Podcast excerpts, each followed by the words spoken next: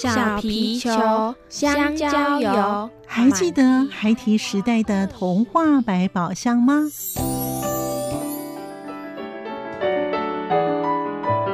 我是桂文雅，世界是一本美丽的书。我是曹俊彦，从小就喜欢画画。我的人生我是王淑芬。当全世界都在下雨，泥泞不堪，全世界。我是王家珍，持续不断，好好的写。我是林世仁，创作儿童文学，让我找到自己生命中的阳光，可以探寻到生命中充满不可思议的兴奋。现在就跟着徐凡，我们一起施展魔法，回到时光隧道里，一起去挖掘笔尖上孩提的奇幻之旅吧。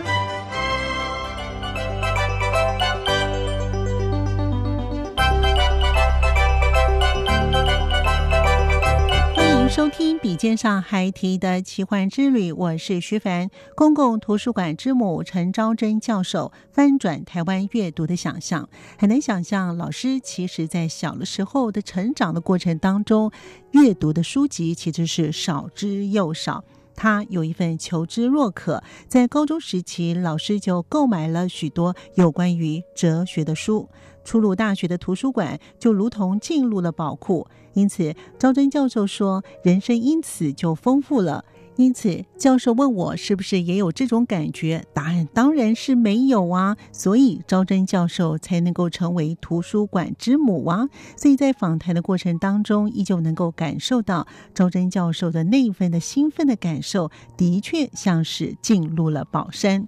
所以在今天节目当中，我们就跟着招真教授的脚步，他从公共图书馆的空间改造与自动化到国小图书教室的推动，都可以看见招真老师所付出的心血。他常年投入图书馆教育，深厚的资历也让他赢得了公共图书馆之母的美誉。欢迎您收听作家私房话。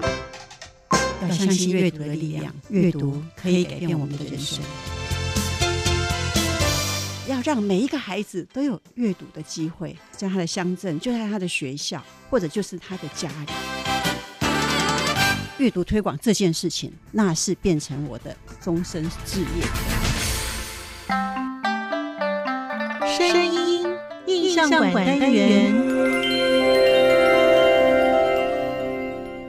收听笔尖上孩提的奇幻之旅，我是徐凡。在今天节目当中呢，非常荣幸也非常开心，邀访到呢这个图书的教师之母的陈昭贞教授。他目前呢是在师范大学以及中原大学教书啊。我们今天真的非常的荣幸啊，邀访到昭贞老师呢到节目当中来跟我们谈一谈啊。儿童阅读到底有多重要？那老师呢？其实呢，这几年呢也推广了在所谓的图书教师哦。我们在之前的节目也都访问过几位图图书教师，他们其实呢在学校呢推广阅读，真的是有卓越的一些的成绩出来了。所以，我们赶快呢请图书教师之母的招珍老师呢，跟我们听众朋友呢先打声招呼了。老师您好，主持人徐凡好，各位听众大家好。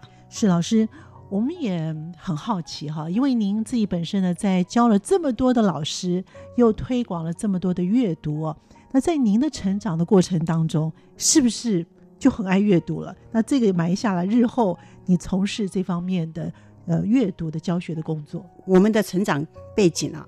可能跟现在的孩子的成长背景不太一样。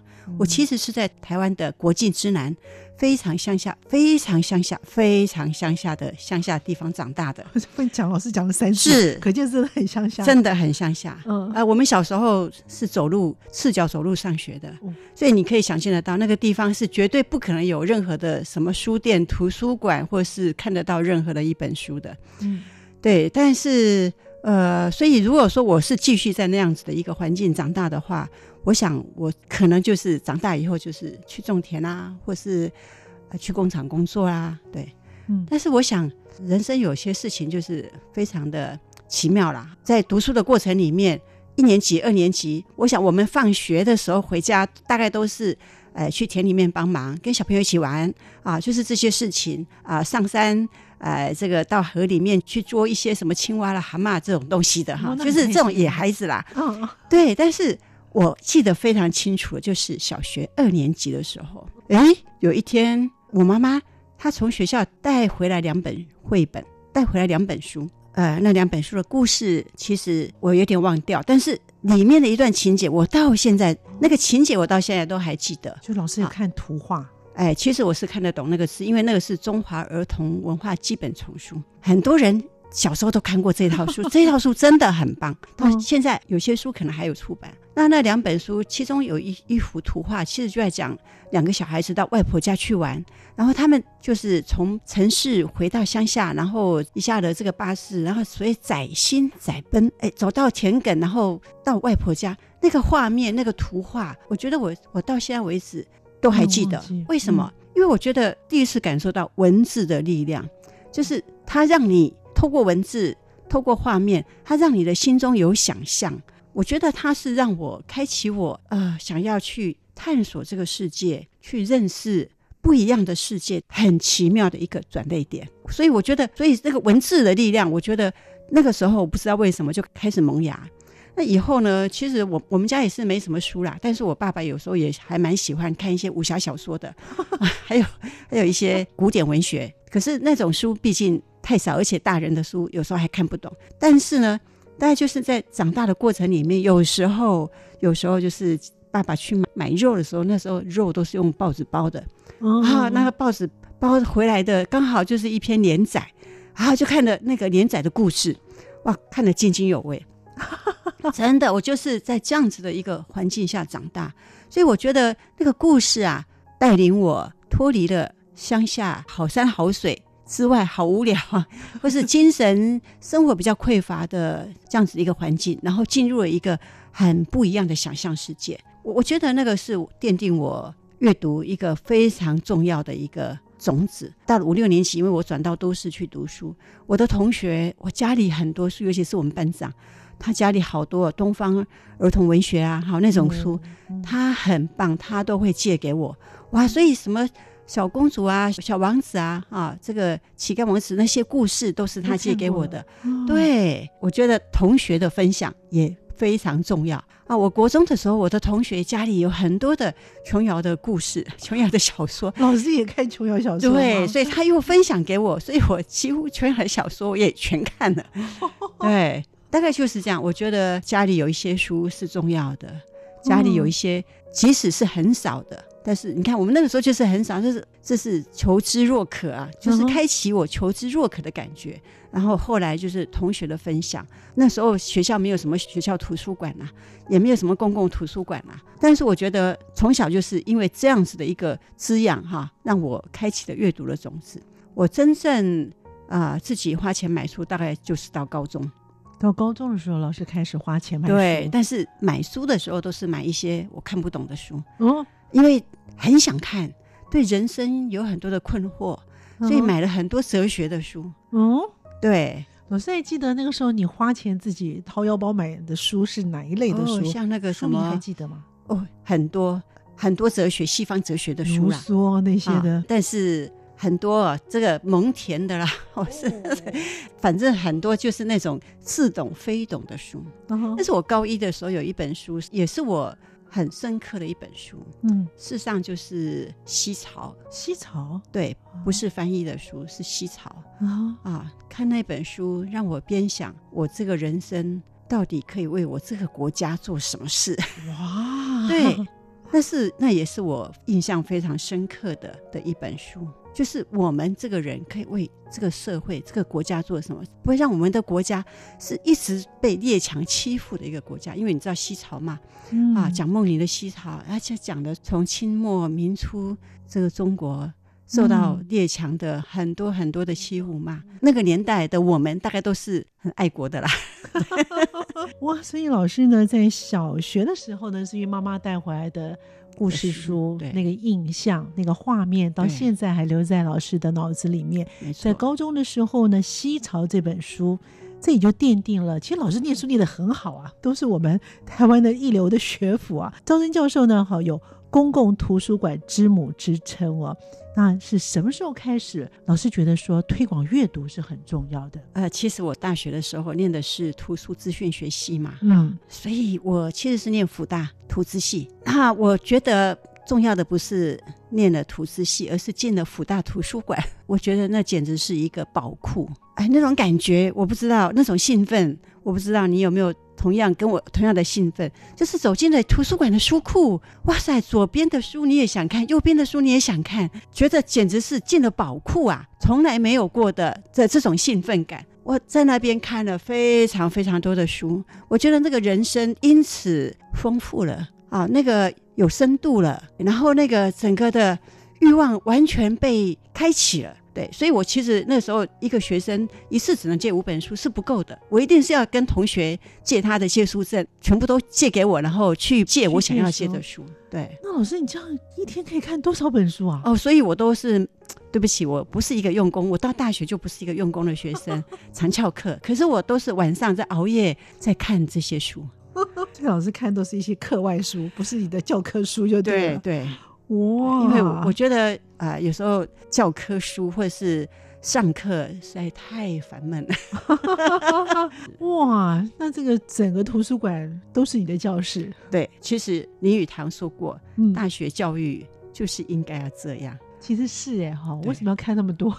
我无意中，我无意中就是走了林语堂所说的大学教育的路。他说，一个学生如果一个学期可以看五十本书，这种教育。比任何的课程都来得重要。对，所以，老师现在正在走这条道路上，推广了这么多的图书教师，去帮助一些的孩子们，而且是从最基础的小学开始做起。是，因为你在念大学的时候，你发现了图书馆是个宝库。大学毕业之后呢，就是为什么我会觉得推动阅读是重要？嗯，我那个时候就是经常有一个梦，而且是真的梦到，就乡下的家那个池塘，哇，变成一个图书室。哦。对，而且做了好几次的梦，我想那好像是无意中指引我，其实要让每一个乡镇，让我那么贫乏的、穷苦的乡镇，乡乡有很好的图书馆。我觉得这件事情会变成我终身的使命，我觉得是重要的，要让每一个孩子都有阅读的机会，就在他的乡镇，就在他的学校，或者就是他的家里。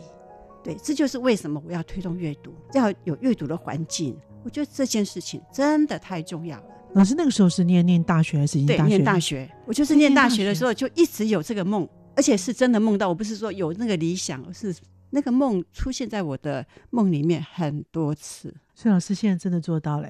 没有，我还没有真正做到。我觉得还有很多，还有很长远的路要走啦。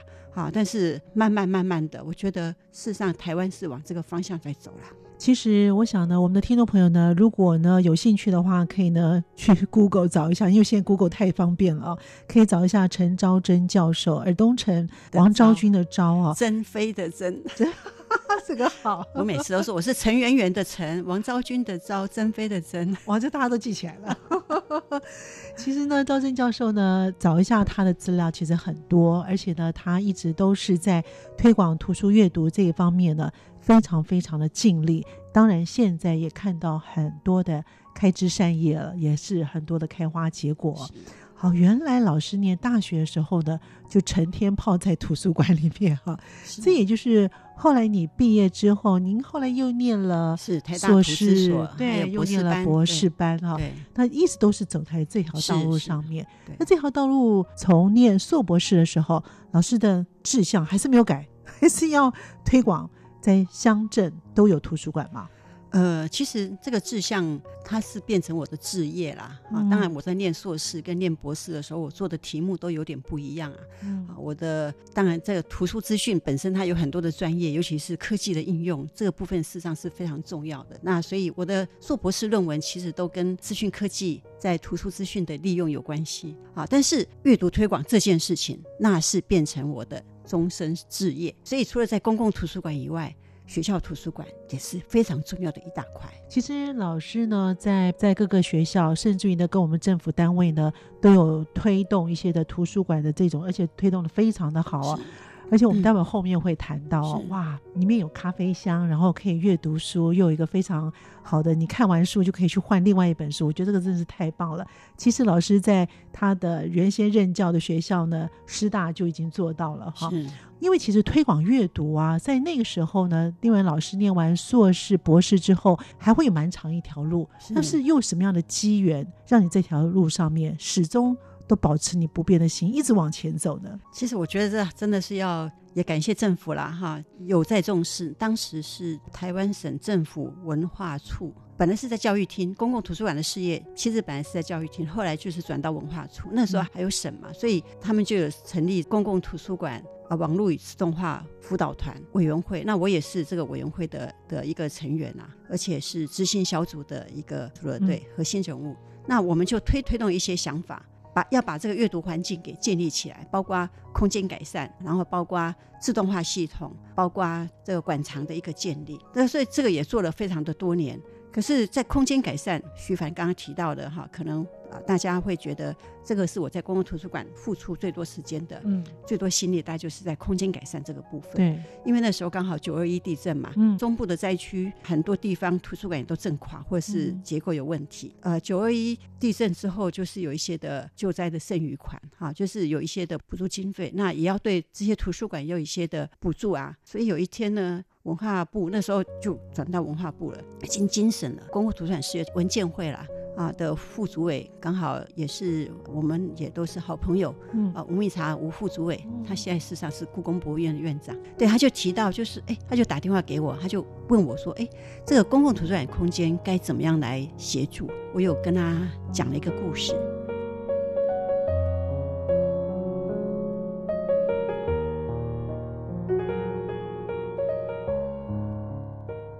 欢迎朋友们继续回到笔尖上还提的奇幻之旅。陈昭贞教授说。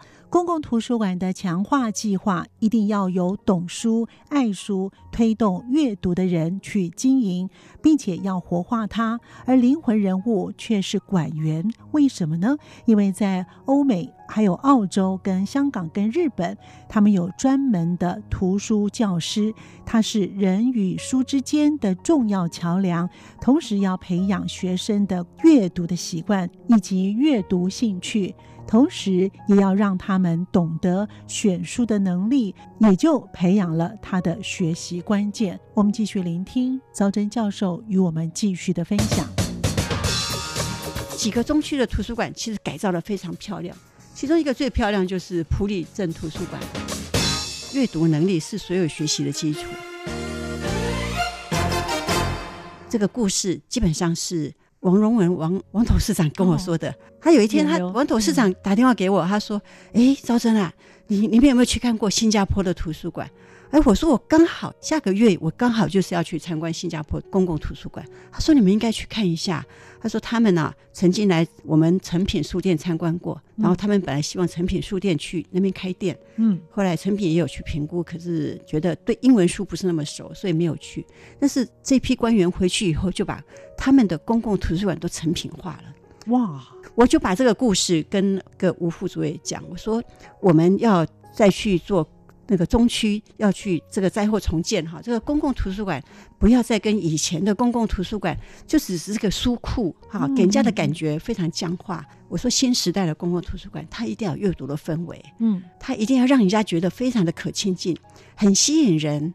对，所以不要再用平头式的补助，可不可以请我们这些乡镇图书馆他们提出来，然后他们组织一个社群，他们啊把地方人士、重要人士组织社群，他们提出来，他们期待一个什么样子的公共图书馆？所以那个时候的空间改造就是从这样子的，我们叫经典之计划，我们后来把这个计划叫经典之计划开始。几个中区的图书馆其实改造的非常漂亮，其中一个最漂亮就是普里镇图书馆了。哦，真的，那个时候啊，马文君、马立伟事实上是普里镇的镇长，他非常用心，他自己就跟这个建筑师，他们会找建筑师、设计师，嗯，做了非常多的讨论规划，然后把它改造成那个时候，我想应该是一个五星级的乡镇图书馆。哇，对，所以非常的吸引人，就是把那个典范做出来了。那个时候大概几年的时候，老师？民国。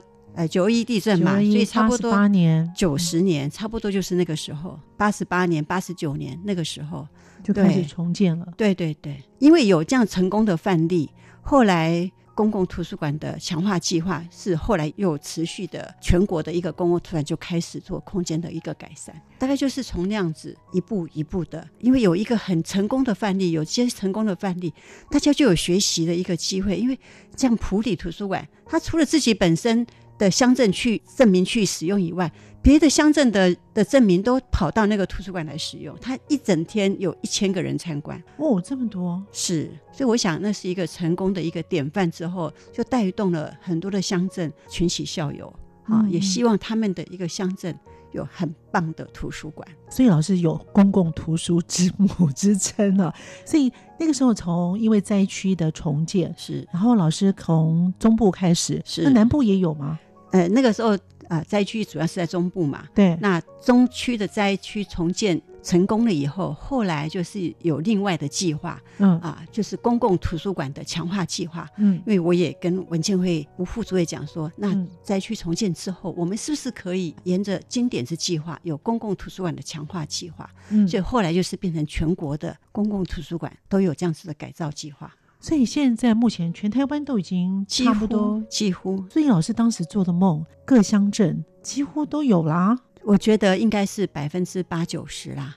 啊，怎么说哈？空间是变美了，嗯，但是有的空间，我觉得它的那种氛围还不够。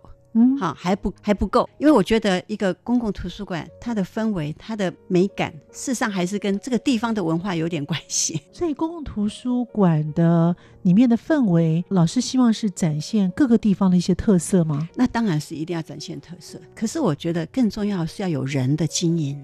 嗯，这个很重要，一定要有懂书、爱书，嗯，然后推动阅读的人去经营它，去活化它。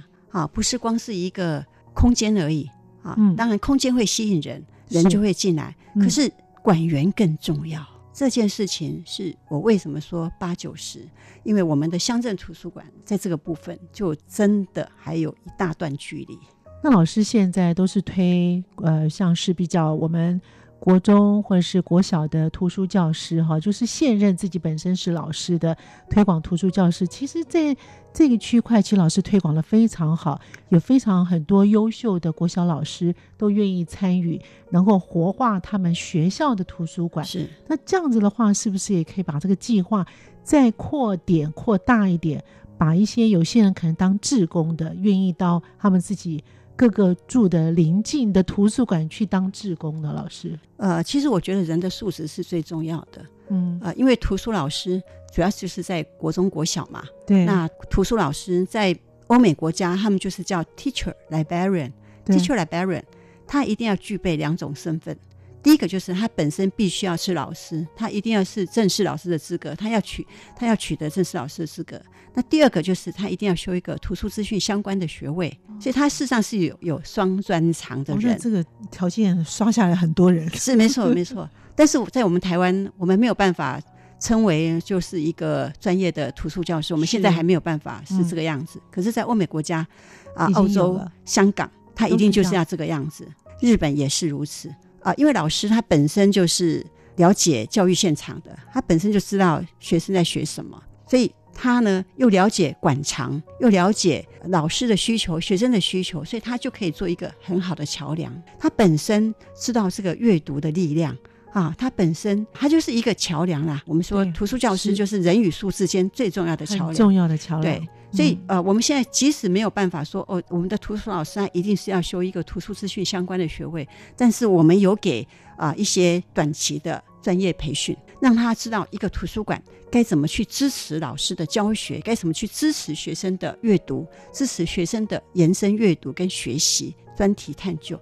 那这件事情是我们在专业培训的时候啊，去让老师们去做的。那老师也就是从做中学。还有彼此的学习，这样子慢慢慢慢的去摸索。所以我想啊，说法到现在为止，我们很多的图书老师，他们真的做的非常非常的棒。他们很多人真的是改变了他学校的阅读环境跟阅读教育，嗯，培养了学生的阅读习惯跟阅读兴趣。其实这个招生老师其实功劳其实真的是不小，当然也有在于各个的一些国小老师，他们很愿意哦一起来努力哦。是，那这点是很重要的，因为老师刚才呢有提到，在他小的时候一直在成长的环境当中呢，发现老师都跟阅读都离不开的，所以呢，阅读。到底有哪些不同的方式？其实我们在刚才访谈之前，教授就告诉我说，其实阅读有很多种不同的类别。那到底有哪些？那为什么这么重要呢？老师，我想我们人的学习大部分都是从眼睛嘛，嗯，对不对？从阅读而来啦。呃，阅读有阅读文本、阅读人、阅读电影、阅读所有的东西，事实上都是在用我们的眼睛在学习。那文本。跟电影啊，哈，这种东西，它事实上是可以超脱你眼见为凭之外的世界。譬如说，哎，我们要学个数学，那很多东西事实上是呃什么三角函数，那很多东西其实不是我们生活当中这个每天日常生活里面的东西，事实上已经是超脱了。所以阅读是一件重要的事情。如果我们不是透过阅读，其实我我们没有办法学习的。所以阅读它是所有学习的基础，它是所有学习阅读能力是所有学习的基础。无论你是学文学也好，你是学科学也好，你是学科技也好，我想阅读都是一个最基本的能力，而且它是需要随着你的需要很专业的阅读，所以它是非常非常重要的。我觉得台湾的教育，赵真老师之后，我真的觉得台湾教育有希望了。好，老老师其实有说过呢，投资呢不只是工作。还是一种置业。其实刚才老师也都有提到呢，因为也就是老师教学生，然后这些学生也都是老师，就是一棒接一棒。当然一定会有一些开心，有一些不开心的时候啊。但是呢，老师我觉得他有说过，常常灰心，但是永不死心。真的是在老师的教学的过程当中都可以看得到啊。为什么会老师会觉得说这个图资影响的这么重要呢？老师？其实我觉得图资之所以重要，图书资讯之所以重要，因为它是我们所阅读的东西啊。您刚刚所问的那个问题，就是阅读有多少种嘛，对不对？嗯，阅读真的是很多面向，所有的东西都需要透过阅读而学。我们从文本就本来就是多文本啦，哈，多元阅读、多文本阅读，各种事上都是在阅读。然后有从浅到深的阅读啊，有从。到非常深度专业的阅读啊，图资为什么重要？因为它就是知识太多了，资讯太多了，你怎么知道说哪些东西是从何而来，怎么得到啊？哪些东西是好的？什么是好的？什么是不好的？有 authority 的，什么是没有的？哈，很多人其实对这件事情是没有能力判断的。我觉得是是，嗯就像一个小孩，我们要培养他自己选书的能力，这件事情。其实是我们传统的教育里面没有的。我们如果培养了他选书的能力，他基本上就掌握了学习的关键。他知道自己哎喜欢什么，该去选什么样的书，然后他的程度在哪里，去选怎么样的书。这件事情事实上是学习的关键。可是我们老师在我们老师教学里面，事实上是没有这件事。是阳光，翅膀打开了世界之窗；是阳光，翅膀环绕着地球飞翔。由于招真教授的内容讲得颇丰富，我们在下周继续聆听有公共图书馆之母的陈昭真教授与我们继续的分享。感谢你的收听，我们下次见。